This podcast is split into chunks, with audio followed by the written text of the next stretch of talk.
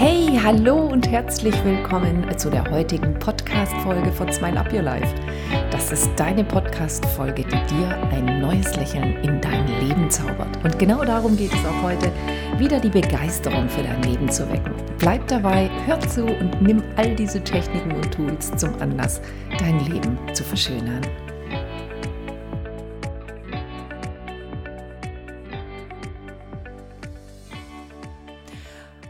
mein Gott, ich bin ja so glücklich. Ich bin, ich bin so, so glücklich. Gestern habe ich wirklich wieder am Dankebuch gesessen und so wie heute Morgen auch und habe so viele Dankbarkeitstränen vergossen. Jetzt denkst du vielleicht, die hat es ja nicht mehr alle und ich sagte echt, dieses Leben hat mal so eine hohe Lebensqualität. Äh, ich weiß, wovon ich spreche. Ich lebe schon so viele Jahre auf diesem Planeten und ich habe wirklich auch schon das Gegenteil erlebt. Und wenn ich so früher an die Zeiten früher zurückdenke, wo ich wirklich teilweise morgens über der Zeitung schon bei meinem Kaffee zusammengebrochen bin, drei kleine Kinder, die darauf warteten, dass ich sie in den Kindergarten, in die Schule gebracht habe, ich den ganzen Tag über funktioniert habe, die ganze Zeit irgendwelche Kontrollaufgaben übernommen habe und versucht habe, die ganze Welt zu zu retten. Oh, Menschen die Verantwortung aus ihrer Hand zu nehmen. Und, und, und einfach, einfach der Tag gelaufen war, wenn irgendeine schlechte Nachricht oder irgendein Mensch von außen kam, der mit irgendwelchen Fremdenergien oder mit irgendeinem falschen Wort an mich herangetreten ist. Mein Gott, da ist der ganze Tag gelaufen. Ich weiß ja nicht, ich weiß nicht, ob du weißt, wovon ich spreche. Nur heute heute in den letzten 15 Jahren, was sich da für eine Entwicklung bei mir getan hat. Und ich kann dir diese, diese Entwicklung in wenigen Schritten zusammenfassen. Und das ist auch mein Ziel, mein größtes Ziel, mein größter Wunsch. Und es stand heute Morgen auch in meinem Dankebuch, ist, dass alle so glücklich sind, dass alle endlich begreifen, dass sie vor allen anderen die Verantwortung für alles in ihrem Leben tragen. Ich weiß, dass viele Menschen das nicht hören wollen. Ich weiß nicht, wie es um dich steht. Nur wenn du wirklich glücklich werden möchtest, wenn du wirklich ein Leben leben willst, wo du sagst, wow, ich springe jeden Tag sowas von aus dem Bett für mein Leben und verlieb mich jeden Tag neu in mein Leben. Hey, hey, verlieb dich jeden Tag neu in dein Leben. Dann sagst du, wie geht denn das? Ja, da darfst du erstmal hinter die Kulissen schauen und gucken, warum bin ich denn überhaupt hier? Und was machen die ganzen Menschen um mich herum? Welche Aufgabe haben sie? Und warum sind sie in meinem Leben, wenn sie negativ sind? Also, das sind alles, das ist keine Zufälle. Es gibt keine Zufälle. Ist auch kein Zufall, dass letzte Woche nach dem Podcast, äh, in dem ich von den Fremdenergien anderer Menschen gesprochen habe, ganz viele Menschen mich angeschrieben haben und gesagt haben, das gibt's doch nicht, du hast genau den Podcast gemacht, der mich gerade angesprochen hat. Und es ist ja so der Hammer, genau darum. Ja, ich weiß, bei allen geht es darum, weil es kein Zufall ist, dass du Menschen in deinem Umfeld hast und sie anziehst, auch wenn sie negativ sind. Das ist keine Strafe.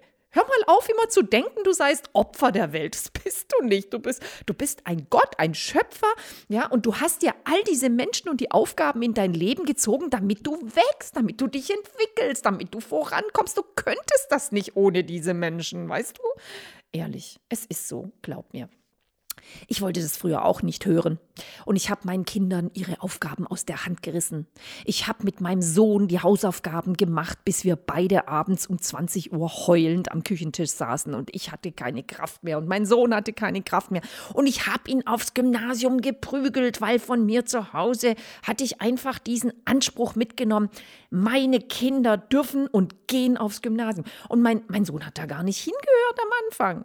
Und es war einfach nur anstrengend. Es war einfach nur anstrengend. Und ich habe versucht, diesem Kind die Aufgaben aus der Hand zu nehmen. Ich war der klassische Retter. Und jetzt erkennst du dich vielleicht wieder, oder? Ich möchte, dass du eins verstehst. Du kannst andere Menschen nicht retten. Das geht nicht. Ich meine, ich hatte, ich hatte die Erfahrung gemacht, hm, ich habe mein ganzes Leben gearbeitet. Immer ich habe ich hab, ich hab sozusagen äh, den Urlaub genossen, als ich drei Kinder auf die Welt gebracht habe.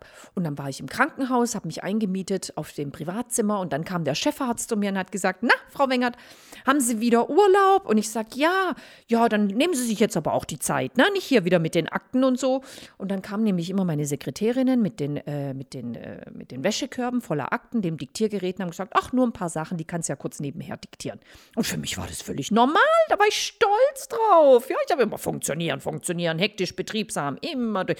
Ja, und das, das war für mich quasi Urlaub, ja. Und ansonsten habe ich versucht, die ganze Welt zu kontrollieren. Aber du kannst die Welt nicht kontrollieren. Es geht nicht. Versuch mal deinen Atem zu kontrollieren. Ja, ich meine, je mehr Menschen Wissen aneignen, je mehr sie ihren Kopf vollstopfen, desto eher glauben sie, dass sie alles wissen und die Weisheit gepachtet hätten. Aber so ist es nicht. Es gibt so vieles, was du überhaupt gar nicht kontrollieren kannst. Dein Herzschlag, dass deine Wimpern wachsen, deine Haare, dass deine Augen immer wieder blinzeln. Das sind alles Dinge, die entziehen sich komplett deiner Kontrolle.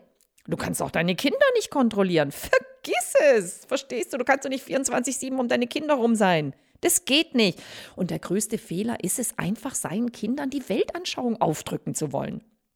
Wir dürfen uns mal klar machen, dass die Kinder, die heute auf die Welt kommen, viel, viel ältere Seelen sind als wir. Weil sie werden in eine Welt hineingeboren, die der Anfang des sechsten goldenen Zeitalters sind. Diese Kinder verfügen schon über ein siebendimensionales Wissen. Sie kommen aus einer siebendimensionalen Sphäre und auch wenn sie es vergessen haben zunächst, sie sind viel, viel schneller wieder in der Erinnerung als die Menschen, die heute schon ein Alter in, ja, ich sage jetzt mal, ein mittelalterliches Alter von zwischen 50 und 70 oder älter Jahren haben. Und auch wir haben uns diese Erfahrungen ganz bewusst ausgesucht. Weil wir wollten diese, diese, diese Übergangszeit nochmal erleben und wir dienen dazu anderen Menschen, die jetzt auf die Welt kommen, als Brücke äh, den Übergang zu erleichtern. Ja, weil wir, die Kinder, die heute auf die Welt kommen, lernen in der Schule nicht, welche Schöpfungswerkzeuge sie dabei haben, genauso wenig wie wir. Und wir haben uns das vielleicht jetzt lange und mühsam angeeignet und jetzt brauchen diese Kinder und jungen Menschen jemanden, der ihnen zeigt, hey, du kannst dir das Leben deiner Träume erschaffen. Hey Mann, du bist Schöpfer deines Lebens, du kannst dir Erfolg, Spaß, Glückseligkeit, all diese Dinge kannst du dir erschaffen. Du darfst halt in dein Herz zurückgehen und aufhören zu funktionieren und aufhören, andere Menschen zu retten. Also wir kommen mal zurück zu diesem Rettungsthema. Ich hatte jetzt gerade ein paar Coaching, Coachings und da ging es immer um die gleichen Dinge. Da ging es darum, ich möchte mich finden. Ich habe das Gefühl, dass ich an der falschen Arbeitsstelle bin und das schon seit, keine Ahnung, 20, 30 Jahren. Ich möchte mich verändern. Ich möchte mich schon seit fünf oder sechs oder sieben Jahren verändern. Aber ich habe Angst. Angst ist ein totaler Erfolgsverhinderer. Und ich frage dich dann, sag mal, wie lange willst du denn noch drüber nachdenken, ob du dich veränderst? Willst du den Rest deines Lebens darüber nachdenken? Hey, dann kannst du es gleich beenden, weil dann bringt das alles nichts, ja? Und dann finden Menschen Ausreden, anstatt sich um ihre eigenen Baustellen zu kümmern und endlich das, wo ihr Herz sie hinruft. Ich meine, das Thema ist ja so, Menschen bekommen dann Zeichen. Ja, also wenn du fünf bis sechs Jahre lang schon innerlich den Drang hast, ich will mich beruflich verändern. Und das ist ganz normal, weil die Erde hat ihre Schwingung verändert. Die Erdschwingung ist höher geworden. Und mit der Erdschwingung mh, mm, schwingt, schwang unser Verstand mit. Unser Verschwang, unser Verschwang, schwang, nein, unser Verstand schwang auf der gleichen Herzfrequenz wie die Erde mit 7,83 Hertz. Nachdem die Erde schon vorher und vor allem, vor allem auch ab 2012, seit 2012 erheblich die Schwingung erhöht hat, ja, ist sie nicht mehr so kompatibel mit unserem Verstand. Unser Verstand will jetzt mitschwingen. Das heißt, wir werden gerufen, da ruft uns etwas. Hey, wir kommen jetzt raus aus dieser Dreidimensionalität des Funktionierens und des ähm, Ich muss erfolgreich sein, schaffe, schaffe, Häusle baue. Ähm, nur wer hart arbeitet, wird auch erfolgreich. Für Geld muss man hart kämpfen und so Zeug. Ich muss hektisch betriebsam mein Leben abarbeiten und darf bloß keinen Spaß haben. Ich darf meinen Spaß aufschieben auf meine Rentenzeit und so ein Quatsch, was die Leute sich eingeredet haben in den 60er, 70er, 80er Jahren, vor allem 80er, 90er Jahren. Ja, das ist, das, das ist passé. Das geht jetzt nicht nicht mehr. Äh, bestimmt merkst du in deinem Umfeld auch, dass Menschen plötzlich mit Schwindel zu kämpfen haben, dass sie sich hinterfragen, bin ich an dieser Arbeitsstelle wirklich richtig, dass sie sich hinterfragen, ja, was könnte ich denn noch verbessern an meiner Beziehung oder was auch immer, an meinem Leben, wie werde ich denn wieder glücklich? Ganz, ganz viele Menschen kommen zu mir, die haben komplett ihr Gefühl verloren, ja, ich hatte gerade gestern wieder zwei Coachings und da haben die, die, die konnten sich nicht mehr fühlen. dann frage ich sie, wie ist denn dein Leben in perfekt? Ja, äh, beschreib mir mal einen Tag, wie dein Leben in perfekt ist, weil die Leute kommen und sagen, ich will so gern glücklich sein, ich würde sogar endlich glücklicher sein. Dann frage ich sie, ja, und wie sieht es aus? Und dann sagen die, naja, ich will eben nicht mehr die ganze Zeit in diesem Beruf sein, der mir keinen Spaß mehr macht. Und dann, äh, und dann, dann frage ich die Leute so, komm, wir machen mal eine Schubladenliste, okay? Wir schreiben jetzt mal auf, was hat dir bis gestern schlechte Gefühle gemacht? Nur einmal, ganz kurz, damit wir die schließen. Ich bin jetzt kein Freund von, ich halte mich in schlechten Gefühlen auf. Und die Leute dürfen einfach mal reflektieren. Du darfst mal reflektieren, was sind denn diese Bereiche, die mir bis gestern schlechte Gefühle gemacht haben? Ja? Und dann kamen so Sachen wie, ja, es ist mein Aufräumfimmel, ähm, es ist die, ähm, ja, die Art meiner Tochter, wie sie sich kleidet. Es ist ähm, das Hautthema meiner großen Tochter und so weiter und so fort. Also solche Dinge. Ähm, ich, ich bin die ganze Zeit dabei, sie zu kontrollieren und ihn hinterher zu räumen. Äh, ja, ich merke, bei meiner Beziehung geht auch noch etwas. Äh, und vor allen Dingen ist es eben mein Beruf. Und ich hätte gerne Ich-Zeit. So, und dann kommen Menschen, die sind 40, 45, 50 Jahre alt und wollen Ich-Zeit. Und da frage ich mich ja, wofür lebt der Mensch denn? Wofür lebst du denn? Du bist doch nicht da für die anderen. Verstehst du? Und ich sag zu diesem Coachy, hör zu. Du kannst Menschen nicht retten. Egal, ob es deine 15-jährige Tochter oder deine 19-jährige Tochter ist, du kannst sie nicht retten. Und du sollst sie auch nicht retten. Weil jedes Mal, wenn du ihnen die Aufgaben aus der Hand nimmst, egal ob du ihnen die Kleidungsstücke hinlegst, weil du meinst, die passen gut zusammen und die passen zu deiner Tochter, oder ob, sie, ob du sie vor ihren Hautproblemen rettest, indem du sie von Arzt zu Arzt schleppst, oder gar, noch schlimmer, von morgens bis abends darüber redest, wie das passieren konnte oder woher das kommen könnte. Verstehst du, du darfst dir einfach eins klar machen. Erstens, das sind Ausreden, um von deinen Baustellen wegzuschauen. Lass doch die anderen Menschen mal in Ruhe. Also wir reden heute jetzt auch mal über Fremdenergien, die aus der eigenen Familie kommen. Und da ist es besonders schwer, schwierig loszulassen, weil du liebst die Menschen und du willst ihnen ja was Gutes tun. Trotzdem, ey, für mich war die Sache echt easy.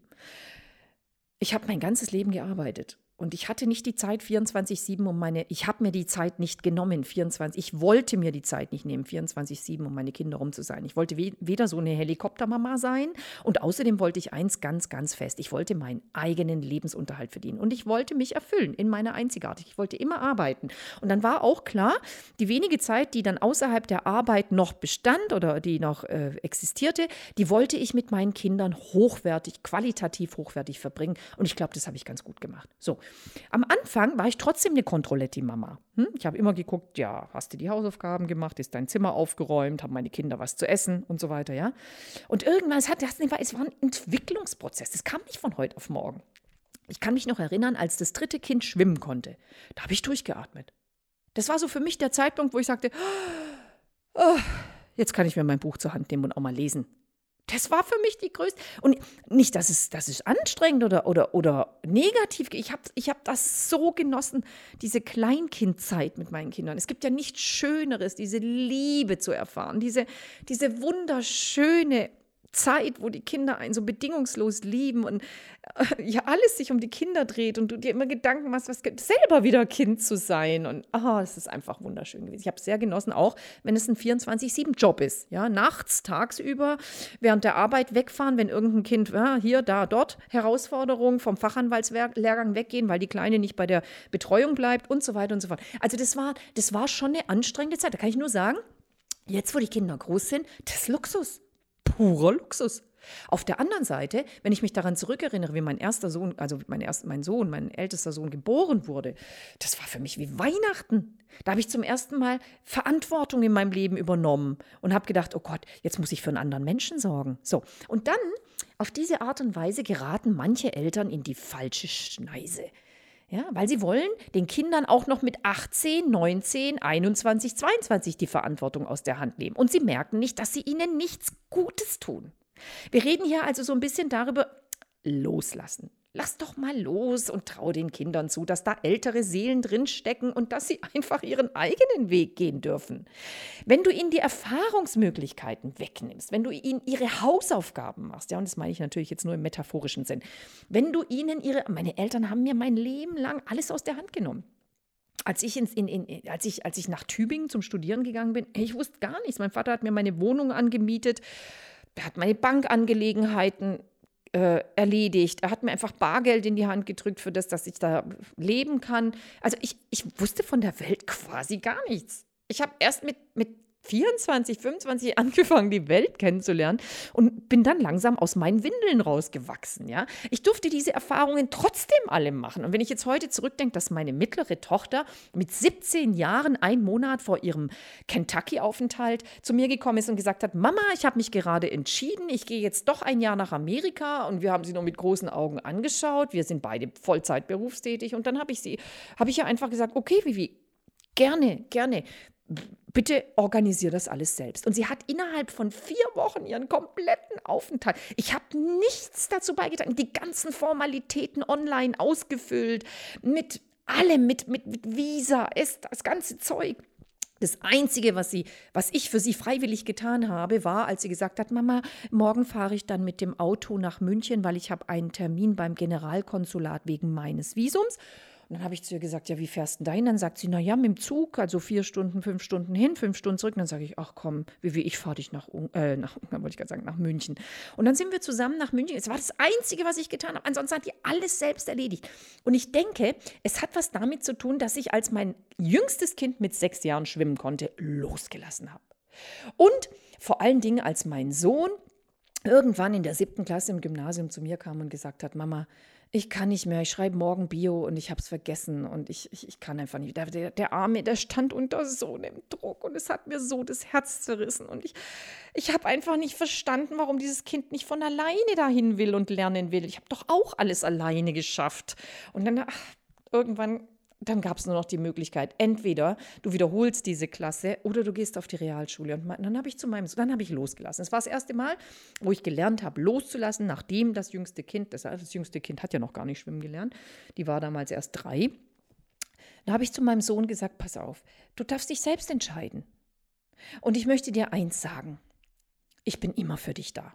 Und ich liebe dich von ganzem Herzen. Genau so, wie du bist. Ich liebe dich einfach von, dein, von deinen Zehenspitzen bis zu den Haaren, bis zum Mond und zurück. Das war unser Lieblingsbuch immer. Ich weiß gerade gar nicht mehr, wie es heißt. Und dann habe ich ihm gesagt, egal was du machst. Mach dir einfach klar, was du im Leben erreichen willst. Und ich werde dich dabei immer unterstützen. Und wir werden das im Rahmen des Möglichen tun. Das, was du für möglich hältst. Und ich weiß, dass alles möglich ist. Und ich lasse dich jetzt los, damit es dir gut geht. Dieses Kind war so entspannt, als es auf die Realschule gekommen ist. Und dann hat er, ist er seinen eigenen Weg gegangen. Er hat mir nie erzählt, was er von Noten hat. Er hat sich einfach selbst in seinem Rahmen angestrengt. Und irgendwann, dann hat er seinen super tollen Realschulabschluss gemacht und hat freiwillig gesagt, Mama, jetzt will ich doch noch Abitur machen. Ich gehe jetzt zurück aufs WG.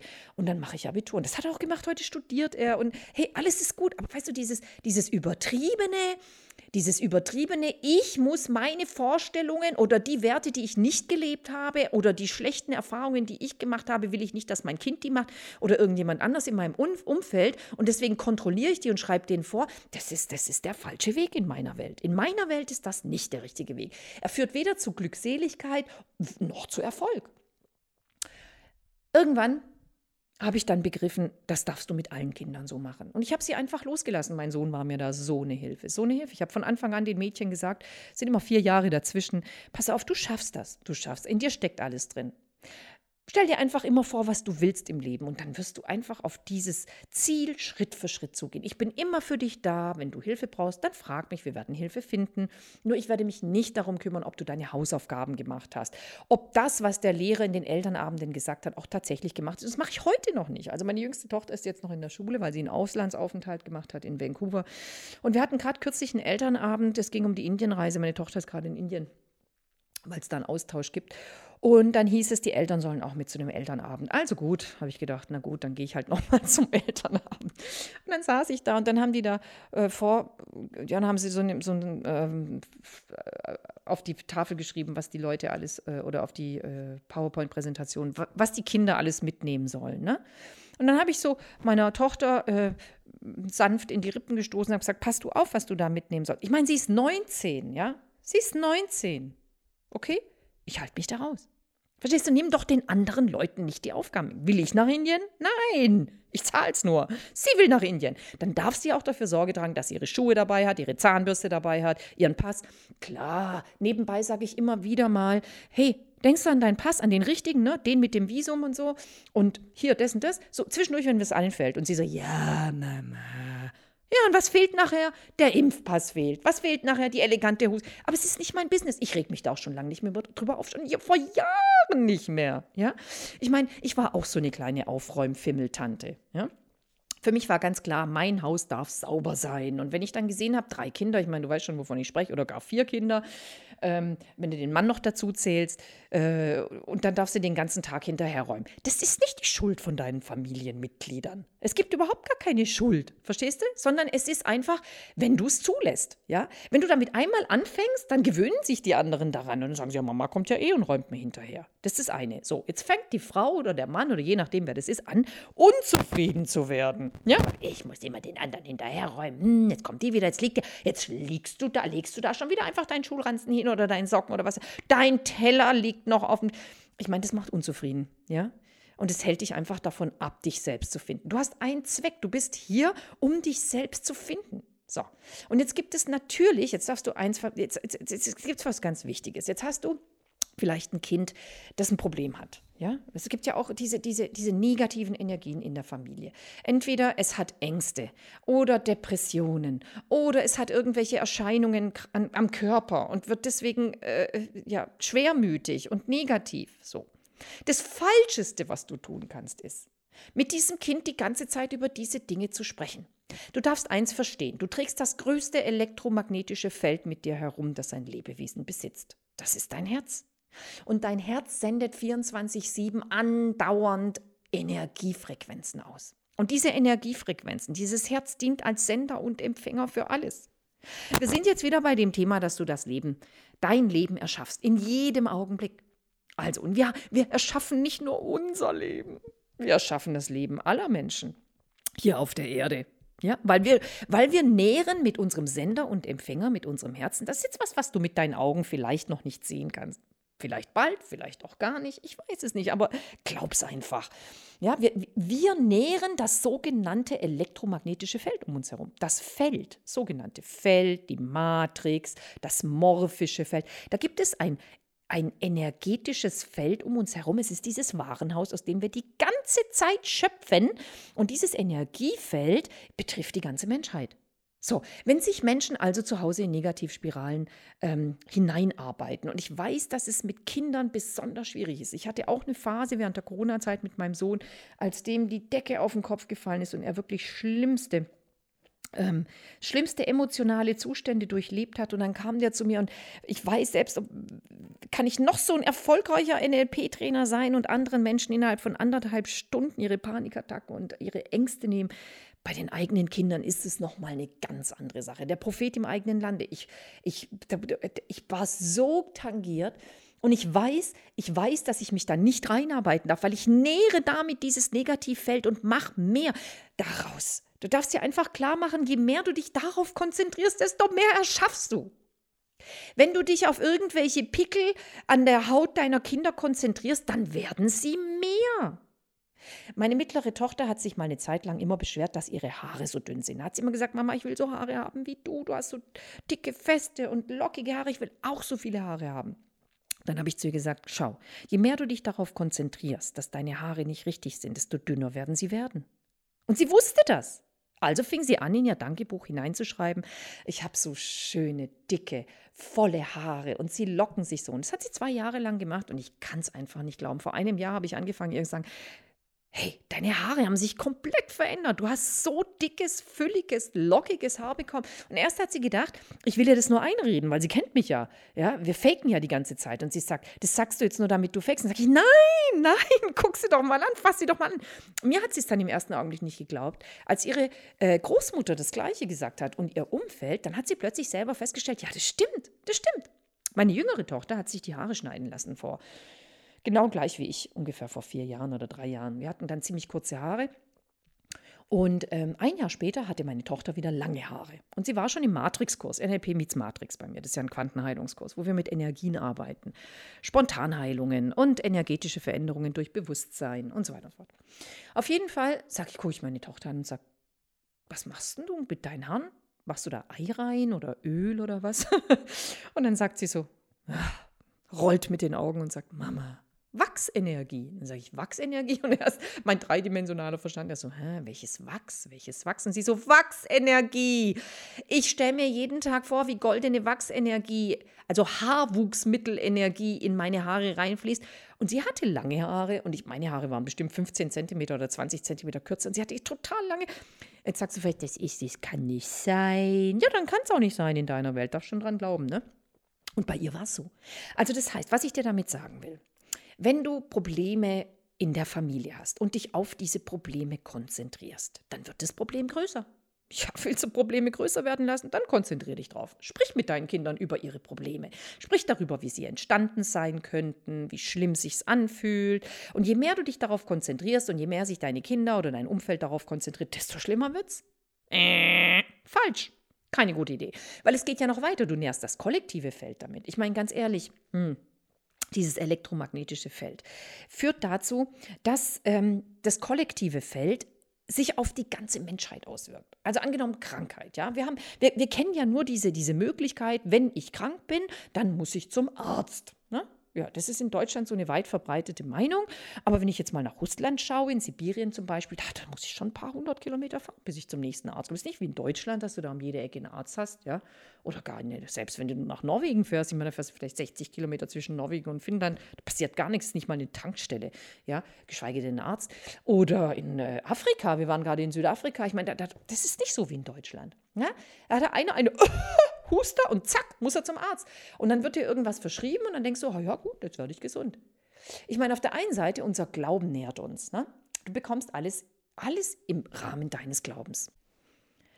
Und wenn du halt mit dem Glauben aufgewachsen bist, dass der Arzt dich wieder heile macht, ja, dann gehst du natürlich zum Arzt, ja. Und dann gibt es eben den Glauben, ja, zum Beispiel, ähm, also äh, irgendwann im Ersten oder Zweiten Weltkrieg. Dann äh, gab es keine andere Möglichkeit, heute vielleicht in manchen Fällen auch noch nicht, als jemandem irgendetwas zu amputieren, weil es halt äh, schon höchste Eisenbahn war, ja. Und dann, dann weiß natürlich die Menschheit, weil das kollektive Feld von diesem Glauben gespeist ist, ja, wenn ich irgendwas äh, abgeschnitten habe von meinem Körper, dann wächst es nicht mehr nach. Aber das ist, das ist weit gefehlt.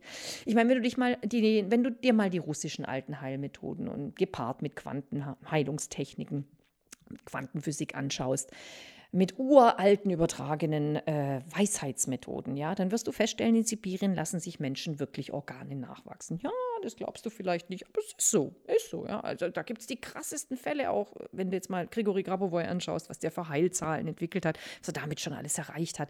In meinen Seminaren, ich habe schon so viele Spontanheilungen mit diesen Zahlen und mit anderen Methoden äh, erleben dürfen. Also das bedeutet, es gibt es auch bei uns. Ja, es gibt, es gibt Ärzte, die wirklich ganzheitlich heilen. Das heißt nicht nur auf klassische Art und Weise, wie sie es gelernt haben, sondern sich auch noch so ein bisschen über den Tellerrand hinaus bewegen. Und es gab tatsächlich mal einen jungen Arzt in Deutschland, der hat ein junges Kind behandelt, der hat sich den Finger abgeschnitten. Ne?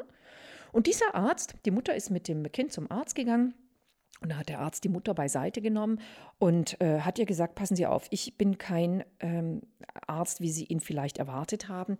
Ich äh, arbeite nach ganzheitlichen Heilungsmethoden.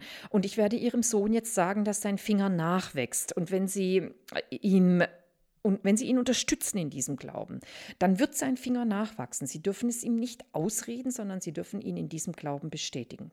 Und die Mutter, ist ja klar, hat gesagt, ja natürlich, mache ich, ich mache alles, was Sie sagen. Wenn dieser Finger nachwächst, dann, dann ich glaube daran, klar, wenn Sie das sagen. Und der Arzt hat dann äh, dem, kleinen, dem kleinen Jungen äh, gesagt, er soll jetzt einfach mal diesen Finger jeden Tag streicheln, soll mit ihm sprechen, soll die Zellen ansprechen und sagen, ja, ich habe euch lieb und ihr wächst nach, alles wird gut. Und er hat ihm diesen Glauben eingepflanzt, dass dieser Finger, also der kleine Junge kam und hat fürchterlich geweint, weil der Finger weg war und dann der Arzt gesagt, das ist alles halb so schlimm, der Finger wächst nach, es ist gut, es ist nicht schlimm. Da wir sind doch lebendige Materie, unsere Zellen, unsere Zellen, die, äh, die wachsen, die vermehren sich. Also, du darfst jetzt einfach, das Wichtigste ist, dass du, dass du mit deinen Zellen sprichst, dass du ihnen dabei hilfst zu wachsen. Sie brauchen deinen Glauben. Sie müssen wissen, dass du ganz fest an sie glaubst und dann werden sie ganz mutig und dann wachsen sie ganz schnell wieder heran und innerhalb von wenigen Monaten wird dein Finger wieder nachgewachsen sein. Und genau so war es. Es war so. Und es ist nicht die einzige Wunder, Wunder gibt es gar nicht. Das ganze Leben ist einfach nur ein Wunder. Das ist die Wirklichkeit. Nur, dass unser kollektives Feld eben mit Glaubenssystemen gespeist ist, die dem widersprechen. Und da dürfen wir einfach am Glauben arbeiten. Und das ist das, was ich im Practitioner mache. Ey, gerade läuft wieder ein Practitioner und ich bin so glücklich. Ich bin einfach so glücklich. Ich bin ja immer glücklich. Und jetzt bin ich noch glücklicher, weil wenn ich sehe, wie diese Gruppe abgeht in fünf Tagen, die, der erste Teil ist rum seit vorletzten Sonntag, wie die jeden Tag in die Gruppe explodieren und ihre, ihre Liebesbekundungen ans Leben schreiben, wo sie früher, also vor den, bevor, äh, erster Tag, das ist ein Unterschied von, von, von 0 auf 100. Da ist so eine Veränderung da. Dieses, es geht darum, dass du dich wieder in dein Leben verliebst, dass du wieder dran glaubst, dass alles möglich ist. Und dass du dich nicht beeinflussen lässt von den Energien da draußen. Das ist ganz wichtig, das zu verstehen.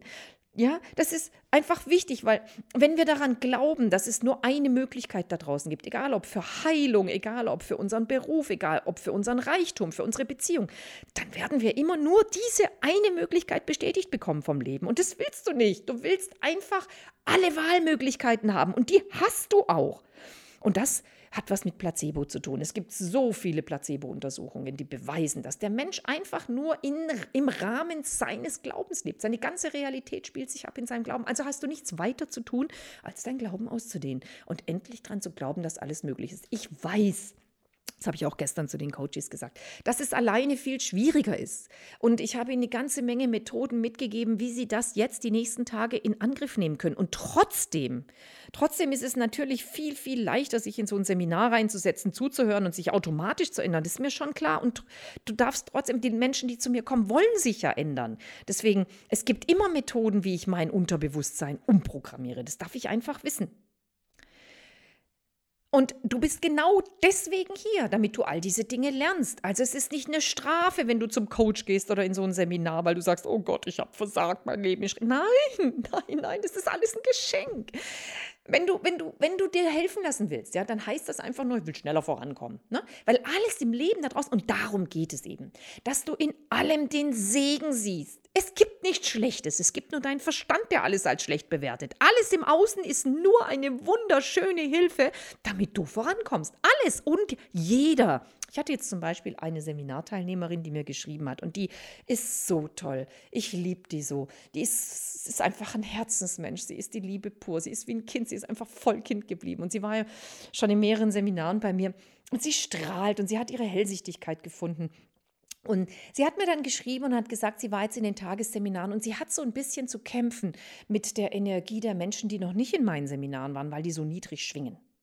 Und ob ich nicht Seminare machen könnte, nur für die Menschen, die schon in, in mehreren langen Seminaren bei mir waren und eben getrennt mit denen, die zuerst kommen. Ne? So, und ich erkläre den Leuten im Practitioner immer, und ich weiß, dass ich das immer wieder wiederholen darf, weil der Mensch ist ja ein Gewohnheitstier und möchte immer wieder in den alten Bahnen denken, also der Verstand. Und ich sage in meinem Practitioner immer, pass auf, das Leben ist nur ein Spiegel. Alles, was sich an, in diesem Leben abspielt, ist nur ein Produkt deiner Gedanken. Das heißt, du bist Schöpfer deines Lebens und das, was du aussendest, kommt in dein Leben. Und das ist nichts Schlechtes. Da kannst du nicht sagen, oh, jetzt habe ich aber schlecht gedacht. Nein, es ist ein Test. Wenn du dich schon mal dazu entschlossen hast, ein neues Leben zu leben, dann gibt es bestimmte Glaubenssätze, die unbewusst vorhanden sind und die du einfach nicht bewusst auf dem Schirm hast. Damit du diese unbewussten Glaubenssätze auflösen kannst, die deinem Erfolg im Weg stehen, wird das Leben dich immer wieder testen. Es hilft dir nur, diese Glaubenssätze aufzulösen. Und wenn ich da draußen das Gefühl habe, da sind lauter schlechte Energien um mich herum, dann hilft es nichts, mich abzuschirmen von diesen Energien und mich in meine Bubble reinzusetzen. Weil das ist Verdrängungsenergie. Dann kriege ich immer mehr davon. Weil das ist nicht Sinn und Zweck. Das Leben will ja, dass ich eine Lösung finde für diese Energien. Und die besteht sicher nicht darin, mich in meinem Loch zu vergraben oder nach Vogelstrauß-Methode meinen Kopf in den Sand zu stecken. Nein, nein, nein, nein, nein. Das ist quasi so, wie Kurt Tepperwein immer so schön veranschaulichend in seinen YouTube-Videos sagt.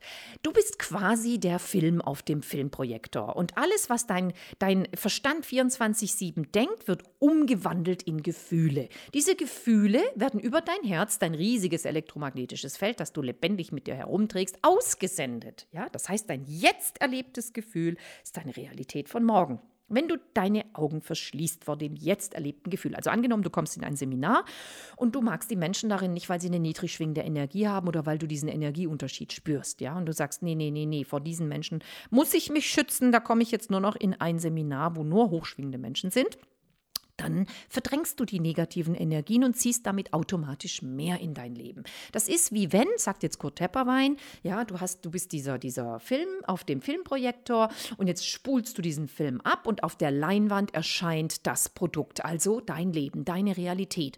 Und wenn dir da draußen auf der Realität etwas nicht passt, dann gehst du mit der Schere vorne an die Leinwand und schnippelst aus, was dir nicht passt. Also zum Beispiel dieses Seminar mit niedrig schwingenden Menschen. Also für dich niedrig schwingenden Menschen. Ich merke die gar nicht. Ich finde die klasse. Also im gleichen Seminar saßen auch Teilnehmer von mehreren langen Seminaren, die das einfach nur geil fanden. Ja, und das ist jetzt wieder keine Wertung von schlecht und gut, sondern einfach dieses Menschen haben sich eine bestimmte Aufgabe zugedacht. Und die Seele. Und das ist deine Berufung. Und diese Berufung ruft dich. Und das Einzige, was uns von unserer Berufung abhält, ist ein negativer Glaubenssatz. Damit verdiene ich kein Geld, die Menschen anerkennen mich nicht, das ist nicht gut für mich so. Und wenn ihr irgendwo da draußen im Umfeld genau so ein Satz fällt von irgendeinem Menschen, dann fühlen sich, dann fühlen sich Menschen total entmutigt. Also angenommen, es gab mal eine Seminarteilnehmerin, die wollte unbedingt nach meinen Matrix-Kursen auch wirklich sich selbstständig machen und Quantenheilerin werden. Und dann hatte sie Glaubenssätze wie, was, wenn es nicht funktioniert? Was, wenn die Leute dann zu mir kommen und sagen, hula hula und das sieht man alles nicht, Energieheilung und das bildest du dir nur ein. Also sie hat sich schon mal total falsch bestellt, ja? So. Und ähm, jetzt kommen Menschen natürlich, wenn ich davor Angst habe, ja, dann spiegelt mir das Leben immer wieder die gleichen Glaubenssätze, damit ich sie überwinde. Okay, ich, ich darf sie überwinden. Also kommt irgendeiner von drauf. Ja, woher weißt du, dass das funktioniert? Ja, kannst du denn damit überhaupt Geld verdienen? Jetzt hast du doch so einen guten Job, sei doch lieber in Sicherheit und so weiter. Und dann fühlt sich natürlich der Verstand komplett bestätigt, weil das waren seine bisherigen Glaubenssätze. Und dabei will das Leben dir nur helfen und sagen: Komm schon, schau ihn dir an, diesen Glaubenssatz. Den willst du doch gar nicht. Ist dein Erfolgsverhinderer. Er hat dafür gesorgt, dass du unglücklich bist. Du willst doch jetzt raus aus deinem alten Muster. Du willst doch jetzt glücklich sein. Du darfst dir das anschauen. Ja? Das heißt, ich würde zu dieser Seminarteilnehmerin sagen, pass auf, wenn da jetzt irgendjemand ein schlechtes Wort zu dir gesagt hat und dich direkt ins, mitten ins Herz getroffen hat, in die empfindlichste Stelle, die es gibt, ja, dann darfst du hingehen und sagen, danke, danke, genau das macht mir jetzt nichts mehr aus, weil ich habe mich entschieden. Also es geht darum, dass wir aufs nächste Level kommen, dass wir nicht an der Leinwand rumschnippeln da draußen im Leben, sondern uns verändern ich habe euch, ich hab euch von, diesem wunderschön, von diesem wunderschönen Erlebnis erzählt, ja, und du kannst dich vielleicht noch erinnern. Weil in einem der Podcasts, vielleicht auch in mehreren, habe ich schon erwähnt. Es gibt einen ganz alten, weisen Mann in meinem Leben, der mir, der mir einfach die wichtigsten, kurzen, prägnanten Sätze gesagt hat. Und eine davon, die mich wirklich verändert hat, war, als er zu mir sagte, wenn Sie Ihre Einstellung ändern, dann ändern sich alle um Sie herum mit. Und deswegen habe ich gestern den Coaches gesagt, lass deine Kinder endlich in Ruhe. Wenn deine Kinder unaufgeräumte, chaotische Zimmer haben, und das war was, das habe ich mir mal irgendwann klar gemacht. Ich habe mir klar gemacht, ich schimpfe hier wegen unaufgeräumten Zimmern, wegen liegen gebliebenen Tellern. Und je mehr ich mich darüber aufrege, desto mehr wird's. Und dieser Mann hat zu mir gesagt, Sie müssen Ihre Einstellung ändern, damit sich Ihre Kinder ändern. Und ich fragte mich, ja, wie denn? Und er sagte, indem Sie loslassen und Ihren Fokus auf etwas richten, was Ihnen Spaß macht. Oder was Sie für wertvoll erachten. Und dann habe ich mir irgendwann klar gemacht, ich schimpfe die ganze Zeit mit den Kindern, habe keinen Spaß mehr mit ihnen. Dabei habe ich das größte Glück der Welt. Ich habe gesunde Kinder. Sie kommen alleine von der Schule nach Hause. Sie sind zu Hause. Ich habe drei wundervolle Kinder, die ich über alles liebe. Einen wundervollen Mann, den ich über alles liebe. Ja? Und ich habe schon so viele Menschen kennengelernt, die tagsüber und abends zu mir in die Fitnesskurse gekommen sind, die ich nebenher noch gegeben habe. Und mit strahlenden Gesichtern meine Pumpstunden besucht haben, hinterher zu mir gekommen sind, mir immer wieder die tollsten Feedbacks gegeben haben. Und ich habe gedacht, so, boah, was sind das für glückliche Menschen? Und dann habe ich herausgefunden, weil sie mir erzählt haben nach einem halben Jahr, sie haben schwerstbehinderte Kinder Kinder zu Hause, die sie 24-7 pflegen. Sie wechseln sich ab mit ihrer Frau. Verstehst du? Und das ist ihre Lebensaufgabe. Sie sind glücklich dabei. Oder Menschen, die ja querschnittsgelähmte Kinder haben und die das als schönste Aufgabe empfinden, weil sie sich daraus ihre Berufung gemacht haben, egal ob sie mit ihren Kindern reiten oder einen Therapiehof eröffnet haben, was auch immer. Verstehst du? Das, das ist wieder nur unser Verstand, der das als negativ wertet. Nur irgendwann bin ich nach Hause gekommen und habe gesagt, ey, was ist wichtig? Wichtig ist, dass ich diese Familie um mich herum habe, dass ich diese Liebe erfahre, dass ich diese Liebe spüre in mir drin, in meinem Herzen und nicht, dass ich mein Weltbild meinen Kindern überstülpe, sondern es als Geschenk betrachte, wenn sie um mich sind. Ja, und dann habe ich die Tür aufgemacht und bin in großen Schritten über das Chaos hinübergelaufen, habe sie in den Arm genommen, habe ihn tief in die Augen geschaut und gesagt, ich bin so glücklich, so glücklich, dass ich deine Mama sein darf. Und am Anfang fanden sie es komisch und haben mich angeguckt und haben mich gefragt, Mama, ist alles gut? Und ich habe gesagt, ja, ich liebe dich von ganzem Herzen. Du weißt nicht, was du für ein Geschenk für mich bist. Und am Anfang war es so, da haben sie noch gesagt, komm nicht rein, Mama, das Zimmer sieht nicht schön aus. Und ich habe gelernt, loszulassen. Ich habe gelernt, mein Kind zu sehen, diesen Gott in diesem Kind. Diese Wunder, dieses Wunder in allen drei Kindern. Es war mir so egal. Und wenn es mich gestört hat, habe ich einfach die Tür zugemacht. Ich habe gesagt, das ist dein Zimmer und das macht mir auch überhaupt nichts aus, gar nichts. Ich, du darfst Regeln aufstellen und sagen, meine Küche, mein Wohnzimmer darf gerne äh, ordentlich sein. Wenn du das nicht schaffst, dann bitte koche nicht und äh, benutze es auch nicht. Dann darfst du dich nur reinsetzen. Ansonsten darfst du dafür sorgen, dass es wieder so äh, aufgeräumt ist, wie du es vorgefunden hast. Und daran haben sich alle gehalten. Ich habe gesagt, in deinem Zimmer machst du, was du willst. Und glaub mir, ich hatte mal eine Teilnehmerin, die hat den Sohn, der hatte wirklich eine Riesenchaos in seinem Zimmer. Ein Riesenchaos, der hat Pizzarest, das ganze Programm, alles hat er liegen lassen. Und es war so eine, so eine Frau, die hat alles für ihre Kinder getan. Alles, sie liebte ihre Kinder und, und hat alles hinterhergetragen und immer aufgeräumt. Und irgendwann wurde sie einfach zu bunt und sie hat gesagt, jetzt räum doch endlich dein Zimmer auf, sonst irgendwann sind da Viecher in deinem Zimmer drin. Und er hat sie nur angeschaut und hat gesagt, ach Quatsch, und irgendwann wurde sie einfach zu bunt und sie wusste sich selbst nicht mehr zu helfen. Das Kind war dann schon 17 Jahre alt. Es ist wirklich so. Und dann hat sie sich einfach so, hat sie ausgesprochen, ach du weißt du, ihrem Mann gegenüber, weißt du, was ich jetzt mache? Ich glaube, ich gehe in Hegau zu und kaufe mir so ein paar Maden und Zeugs und dann lege ich sie ihm ins Bett, weil ich habe so die Nase voll. Und er guckt sie an und sie guckt ihn an und er sagt so, also das hätte ich jetzt von dir am allerwenigsten erwartet. Und sie sagt so, ja, ich auch. Und dann sagt er, ja, mach's doch. Und dann hat sie echt, hat sie ihren ganzen Mut zusammengefasst. Und es glaubt mir, das ist nicht eine Frau, die sowas ganz leicht macht. Hat es gemacht, hat ihm diese Krabbelfiecher ins Bett gelegt. Ja, und das war dann, ich will jetzt nicht damit sagen, dass es die einzig gute Methode ist. Ich würde es jetzt nicht machen. Ich würde die Kinder selbst ihre Erfahrung machen. Und ganz klar, ab diesem Zeitpunkt, und der Sohn hat das bestätigt mir gegenüber, war immer sauber in seinem Zimmer. Also, was ich jetzt noch mal kurz zusammengefasst sagen will. Hör auf, den anderen die Kontrolle zu entziehen und die Verantwortung zu übernehmen. Lass die anderen Menschen in Ruhe. Und das gilt auch für deine Kinder. Egal wie schlecht es deinen Kindern geht, sie haben sich diese Aufgabe selbst ausgesucht. Nicht wegschauen. Was kann ich tun? Ich kann ihnen helfen, nicht retten. Helfen. Du schaffst das. In dir steckt alles drin. Glaub an dich. Was willst du? Was ist das Leben deiner Träume? Lass uns lachen. Lass uns einen lustigen Film anschauen, ja? Und wenn du irgendwann merkst, ich komme nicht mehr weiter, dann darfst du auch mal loslassen. Loslassen und das Kind selber machen lassen oder den Menschen. Das ist auch wichtig, weil es kommt immer wieder an die gleichen Aufgaben, wenn du ihm die Aufgaben wegnimmst, bis es sich selber gelöst hat. So sieht's aus, Fledermaus. Ja, verstehst du? Und es geht nicht darum, anderen Menschen die Aufgaben zu lösen, sondern deine. Es geht um deine Aufgaben. Aber solange du die Aufgaben anderer Menschen löst, hast du keine Zeit, deine eigenen Aufgaben zu lösen. Verbrasste Zeit.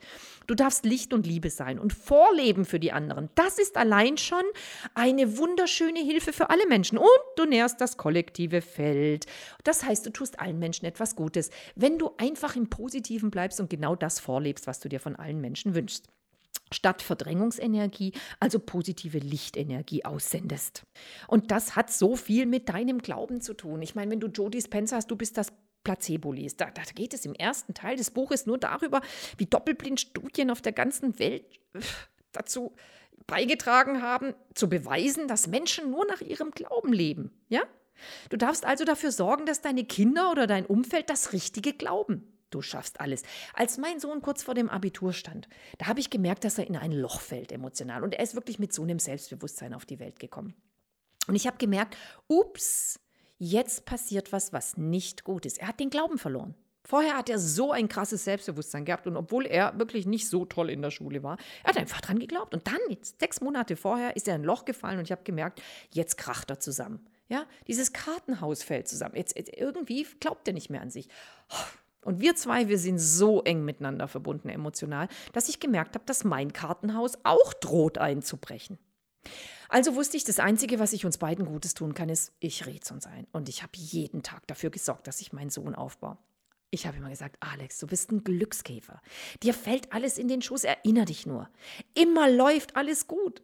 Du entscheidest dich für etwas und dann kommt es in dein Leben. Du bist einfach, einfach ein Glückspilz. Das ist so, du schaffst immer alles, was du willst. Es ist, es ist auf magische Art und Weise, fällt dir alles Gute einfach zu. Du ziehst alles Gute und das habe ich jeden Tag gemacht, jeden Tag. Und ich habe gemerkt, wie mein Sohn mehr und mehr wieder aufblüht. Und dann kurz vor dem Abitur rief die Schule an und sagte, wir müssen reden, weil äh, ich will ihrem Sohn sagen, dass er, äh, dass sein Abitur gefährdet ist. Und ich habe dann zu dieser Schule gesagt, hören Sie mal, das wollen Sie meinem Sohn sechs Wochen vor dem schriftlichen Abitur sagen, halte ich nicht für eine gute Idee. Ich habe meinen Sohn jetzt sechs Monate lang aufgebaut, damit er dieses Abitur schafft. Dann sagen die, ja, aber er muss doch wissen, wie er steht. Ich habe dann zurückgesagt, also wenn einer weiß, wie er steht, dann wird er es wahrscheinlich sein. Ich wusste nicht, was er für Noten hat, weil er hat es mir nie gesagt. Es hat mich auch nicht interessiert und ich wusste, eins ist kontraproduktiv. Ihm jeden Tag zu sagen, jetzt setz dich halt hin und lernen. Das war einfach, da hat er angefangen, da, das wusste ich von früher, schlechte Gefühle zu haben und sich von mir abzuwenden. Aber seit ich ihm diese guten Gefühle gemacht habe und gesagt habe, glaub an dich, Du schaffst alles. Alles steckt in dir, damit du dieses Leben rockst. Du bist ein kluges Kerlchen. Du kannst alles schaffen, was du willst. Seitdem ist er aufgeblüht und er hat sich an mich dran geheftet und er hat, er hat einfach nur darauf gewartet, dass er wieder diesen, diese, diese positive Energie bekommt. Ich habe dann der Schule geschrieben, hören Sie, wenn dieses Gespräch allein der Motivation meines Sohnes dient, dass er dieses Abitur besteht, dann komme ich gerne mit ihm vorbei, ansonsten lassen wir es besser. Und dann habe ich tatsächlich zu meiner großen Verwunderung einen Brief bekommen von der Schule, die dann gesagt haben, ja, also gut, wir hätten das besprochen und sie werden äh, alles dafür tun, dass mein Sohn motiviert in dieses Abitur geht. Und tatsächlich war es dann so, wir sind zu diesem Gespräch gegangen und zur großen, zum großen Erstaunen meines Sohnes haben diese Lehrer äh, auf etwas künstliche und unbeholfene Art, aber doch sehr freundlich und liebenswert, meinem Sohn ganz viel Mut gemacht. Und naja, was soll ich sagen? Ich kürze es ab. Natürlich hat er das Abitur bestanden, weil er an sich geglaubt hat. Und er kam nach Hause und hat gesagt, äh, ich, ich, ich, ich hab's bestanden, ich hab's bestanden. Und ich habe zu ihm gesagt, habe ich dir doch gesagt? Ja, Mama, ja, ich habe auch voll an mich geglaubt. Und äh, eigentlich wäre es gar nicht möglich gewesen, aber ja, ich habe an mich geglaubt. So, und da gibt es so viele Placebo-Fälle. Weißt du, die, gab es einen alten Mann in seinem Umfeld. Äh, in der Familie wohnte er äh, ein Grundstück weiter und hat die Familie immer bekocht. Und eines Tages wurde er krank. Ist auch so ein Fall aus, äh, aus irgendeinem Buch, ich weiß jetzt gerade gar nicht aus welchem. Und dann hat die Familie ihn zum Krankenhaus gebracht und dann wurde eine Krankheit festgestellt, nach der er angeblich nur noch drei Monate zu leben hätte und die sei unheilbar. Und dann war die Familie ganz bedrückt. Dann hat der Arzt gesagt, ach, wissen Sie was, nehmen Sie ihn einfach wieder mit und sagen Sie ihm, er sei gesund geworden und es sei nichts und lassen Sie ihn in Frieden daheim sterben. Und sagen Sie ihm einfach, er sei gesund. Also haben sie zu dem alten Mann, zum Opa, gesagt, du Opa, alles gut, die äh, Untersuchungen haben ergeben, dass du gesund bist, du darfst wieder mit nach Hause. Ja, und dann ja, dann ging es ihm noch ein, zwei Tage, drei Tage schlecht. Und dann hat er aber gedacht, und die, und die Familie hat ihm immer wieder eingeredet, steh doch auf, dir geht's doch wieder gut, komm, macht doch wieder die Dinge. Und dann so stundenweise fing er wieder an, den Garten zu bestellen, hat kleinere Gerichte gekocht für die Familie und hat, hat sich einfach gesund verhalten. Ja, ich meine, der größte Fehler ist, wenn du in der Familie einen Kranken hast, dich krank zu verhalten. Weil das nährt eben die Krankheit. Es ist so. Das, das Schlimmste ist, deine Aufmerksamkeit auf die Dinge zu richten, die du nicht mehr haben willst. Deswegen darfst du anfangen, gesunde Gedanken zu denken. Was würde ich denn tun, wenn ich gesund wäre? Und dann fängst du an damit, in ganz kleinen Schritten. Nach drei Monaten war dieser Mann wieder gesund. Die Familie war völlig erstaunt, ging mit dem Mann wieder zu dem Krankenhaus. Krankenhaus wurde unter, äh, der Mann wurde im Krankenhaus untersucht und der Arzt hat der Familie mitgeteilt, also er kann sich gar nicht erklären, was passiert ist, auch dieser Mann hat keine Symptome mehr. Er sei gesund, ja, gesund. Ich meine, das ist nicht der einzige Fall, es gibt so viele. Äh, so viele, da könnte ich Podcasts damit füllen. Und dann ist der Mann wieder nach Hause gegangen, hat noch viele Jahre gelebt, ja, weil sein Glauben an seine Gesundheit dazu beigetragen hat, dass er wieder gesund geworden ist. Verstehst du, dass es keinen Sinn macht, über Krankheit zu sprechen und darüber, wie Krankheit entstanden ist? Nein, es ist, es ist, verstehst du, deine Zellen reagieren. Du, deine Zellen haben Bewusstsein. Sie reagieren auf Emotionen. Und über Krankheit zu sprechen macht schlechte Gefühle, weil kein Mensch will krank sein. Krankheit ist eine Disharmonie. Da ist etwas aus der Norm geraten. Das heißt, ich darf wieder in der Norm sprechen. Wenn ich über Gesundheit spreche und über die Zustände, die ich haben will, wenn ich über die, die, die glücklichen Zustände in meiner Familie, über Glückseligkeit, Freude, Erfolg spreche, wenn ich Zielebooster mache, wenn ich unsere Zielebilder aufmale in der Familie, wenn ich dafür sorge, dass meine Familie glücklich ist und sie ablenke mit lustigen Filmen, mit tollen Spielen, ja, und ich darf ihnen da, darf ich einfach eine gesunde Grenze ziehen. Irgendwann ist gut, du darfst ihnen dieses Angebot machen, du darfst ihnen die Türe zeigen und durchgehen dürfen sie selber. Selbst wenn du das Gefühl hast, oh, der sieht's nicht, die sieht's nicht, die geht nicht durch die Türe, dann darfst du loslassen. Es ist nicht dein Business, weil wenn du dieses Kind jetzt trägst, oder dieses Familienmitglied und zerrst und an ihm ziehst und es verändern willst und positiv denken lassen willst, dann geht deine Energie dabei drauf. Und dieser Mensch kommt wieder vor die gleiche Aufgabe, bis er sie selber gelöst hat. Verstehst? Endlich. Ich weiß, dass es schwierig ist. Und es tut so gut loszulassen. Es gibt nichts Schöneres als diese Freiheit, sich zurückzulehnen und zu wissen, hey, du bist unkaputtbar, dir kann gar nichts passieren, deinem Kind auch nicht. Jeder hat sich seine eigenen Aufgaben ausgesucht und jeder hat diesen Rucksack mit seinem Schöpfungswerkzeug dabei. Jeder darf lernen, es anzuwenden und du kannst dafür sorgen, vorzuleben, wie man dieses Schöpfungswerkzeug anwendet. Und wenn es deinem Umfeld gefällt, wird es es dir nachmachen. Und wenn das nicht in seinem Lebensplan enthalten ist, dann darfst du ihn in Ruhe lassen. Lass die anderen Menschen in Ruhe ihre eigenen Aufgaben lösen. Das ist jetzt mein Fazit. Also, ich freue mich. Ich freue mich sehr. Was ist die Aufgabe diese Woche? Wenn du möchtest, lass die anderen Menschen in Ruhe. Löst dich mal ab von allem und mach dir klar, ich habe meine ganz eigenen Lebensaufgaben. Kleine Baustellen, kleine Häufchen, die ich zusammenkehren darf. Das sind meine Aufgaben. Wenn ich die geschafft habe, dann kann ich den anderen vorleuchten. Ich bin ein kleiner Leuchtturm. Ich darf mich mal um mich kümmern. Es hat was mit Selbstliebe zu tun. Also diese Coaches, die sich dann so übertrieben um ihre Kinder kümmern, um die, um die, um den, um den, um die Ordnung zu Hause. Ja, das ist nur weggucken. Das ist eine Ausrede. Da muss ich mich nicht mit mir selber beschäftigen und endlich mal hingucken und sagen, jetzt wird es aber Zeit, dass ich nach sechs Jahren endlich den Schlussstrich ziehe und die Arbeit meiner Träume angehe. Ich weiß aber nicht, welche die ist. Ja, natürlich nicht, weil du jetzt sechs Jahre lang weggeschaut hast und irgendwelche Ausreden gefunden hast, andere Menschen zu beglücken mit aufgedrängter Bereicherung, nennen wir das im Juristischen. Ja, aufgedrängte Bereicherung bedeutet in meiner Welt, dass ich meine Energie dafür abziehe, in negativer Art und Weise an meiner Leinwand herumzuschrauben, andere Menschen zu verändern, anstatt zu mir zu schauen und zu sagen, wenn ich meine Einstellung ändere, dann ändern sich alle um mich herum mit. Das heißt, was ich gestern zu diesem Coach gesagt habe, pass auf. Wenn du loslässt, wenn du glücklich lebst, wenn du deine eigenen Aufgaben angehst, wenn du deine Einstellung änderst, dann werden sich deine Kinder mit ändern. Ehrlich, wirklich, die werden auch glücklich. Ich weiß es.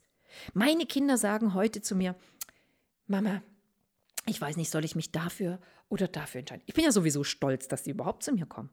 Und ich sage dann nicht, nimm das weil, sondern ich sage, okay, red weiter, red weiter, red weiter. Und dann sage ich, ich weiß, ich weiß, wofür du dich entschieden hast. Und sie, dann wissen sie, du hast rausgehört, ne? du hast mein Gefühl rausgehört. Und dann sage ich, ja, du hast es auch gehört, du hast es auch gehört. Und dann fühlen sie nochmal rein und sagen, okay, danke Mama, du hast mir total, du hast mir total geholfen. Ich war kurz im Kopf. Und dann sagen sie, ich bin so dankbar, dass es dich gibt. Das ist so weise. Und ich habe kein einziges Mal mit keinem Wort gesagt, nimm das oder nimm das. Ich sage immer nur, hör auf dein Navigationssystem. Ich kann doch den anderen Leuten nicht meine Meinung aufdrücken, verstehst du? Das kannst du nicht machen. Du kannst deinen Kindern nicht dein Weltbild aufdrücken. Lass sie in Ruhe. Und auch dein Mann, lass deinen Mann in Ruhe. Wenn er nicht im oder deine Frau, wenn sie nicht im gleichen Tempo mit dir mitwachsen, lass sie in Ruhe. Oder wenn sie schneller sind als du, lass sie in Ruhe. Ist doch nicht dein Business. Geh du in deinem Tempo voran. Verstehst du? Geh in deinem Tempo voran. Das heißt, du darfst deine Einstellung ändern und alles um dich herum ändert sich auf magische Art und Weise mit und zwar in Liebe. Alles wird besser. Ja. Also, deine Aufgabe in dieser Woche ist, loszulassen. Lass die anderen Menschen in Ruhe. Lass los und kümmere dich doch mal um dich selbst. Hm? In dem Augenblick, wo du aufhörst, deiner Tochter zu sagen, was sie anziehen soll, deinem Sohn zu erklären, wie er besser vorankommt im Leben, äh, deinem Mann zu erklären, wie was und hier oder deiner Frau, ständig allen alles hinterher zu räumen, hast du viel mehr Zeit für dich, dich um deine Sachen zu kümmern, um deine Baustellen, deine Aufgaben. Und dann darfst du mal hinschauen zu dieser, einer, zu dieser einen fetten Schublade, die du seit fünf Jahren vor dir herschiebst und die dir körperliche Symptome bereitet hat und sagen, oh ja, ich glaube, jetzt nehme ich die Zeit und kümmere mich um mich. Einfach ein bisschen Selbstliebe, einfach ein bisschen Bauchpinseln. Nimm dir mal die Zeit für dich selber. Erst mal eine Dreiviertelstunde am Tag, dann eine Stunde, dann eineinviertel Stunden. Und bis du alles liebst, was du tust und alles tust, was du liebst. Und dann wirst du sehen, dein Leben verändert sich auf magische Art und Weise. Hm? am besten du tust es gleich. Ja, tun ist mein Motto. Gar nicht drüber nachdenken. Fünf Jahre reichen. Länger brauchst du nicht drüber nachdenken. Fang einfach an, glücklich zu sein und dir von mir aus eine gute Gefühleliste zu machen. Was könnte ich denn ab sofort tun? Was meine Selbstliebe nährt. Und dann lässt du die anderen in Ruhe und schickst ihnen einfach Liebe. Du umarmst sie, du küsst sie, du sagst ihnen, wie du sie liebst. Du sagst ihnen, ich vertraue dir, dass du deine Aufgaben selbst löst. In dir steckt alles. Das, du weißt, du bringst nur Aufgaben mit, für die du auch die Lösungen dabei hast. Ja, das schaffst du. Hör auf dein Herz. Ja, das ist alles. Ich habe mich dann zurückgelehnt und habe irgendwann gesagt, oh nee, ich koche heute nicht. Du, nee. Also, hey, wir haben einen Thermomix. Weißt du was? Ihr habt doch den Thermomix gewollt. Was hältst du davon, wenn du was für mich kochst? Ne? Und heute ist es gang und gäbe. Die wissen ganz genau, Mama, soll ich was kochen? Ja, also es ist so, versteh, lass los, lass los. Hör auf, die Kontrolle zu übernehmen. Alles ist gut, alles ist gut. Okay? Ey. Schön, dass es dich gibt. Danke, danke, danke, dass es dich gibt. Und jetzt habe ich noch eine große Bitte an dich. Wenn dir diese Podcasts helfen, bitte auf meinem Vision Board stehen 2005 Sterne Bewertungen auf Spotify. Würdest du bitte dazu beitragen, dass ich einen Stern mehr durch dich bekomme? Das wäre so ein Geschenk für mich und ich freue mich wie ein Schneekönig, weil ich liebe es, meine Ziele zu erreichen und ich möchte so gerne diese 2000 Sterne haben. Bitte, bitte, bitte. Also ich freue mich, das ist ein bisschen tricky und du findest es bestimmt leicht raus oder frag dein Umfeld, wie es geht. Ähm, Fünf-Sterne-Bewertung auf Spotify. Guck's dir mal an und ich freue mich über dieses Geschenk. Also, jetzt habt eine wundervolle Woche. Bis zum nächsten Mal und alles, alles Liebe. Tschüssi.